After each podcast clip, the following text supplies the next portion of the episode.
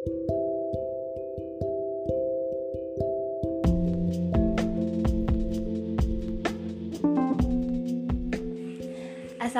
warahmatullahi wabarakatuh.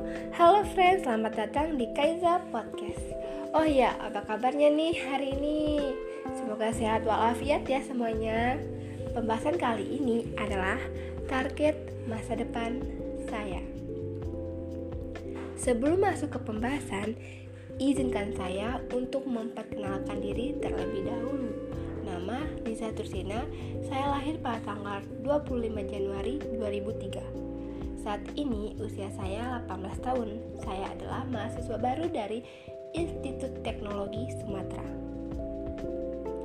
Jurusan yang saya ambil adalah Sains Aktuaria.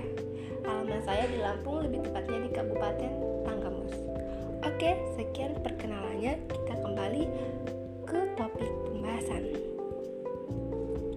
Ada beberapa target yang ingin saya capai di masa depan, yaitu aktif dalam kegiatan di kampus seperti mengikuti UKM, memperoleh IP yang konsisten dengan minimal IP 3,3, dapat menjadi asisten dosen atau asisten praktikum. Kemudian bisa mendapatkan beasiswa yang ada di ITERA maupun yang di luar ITERA.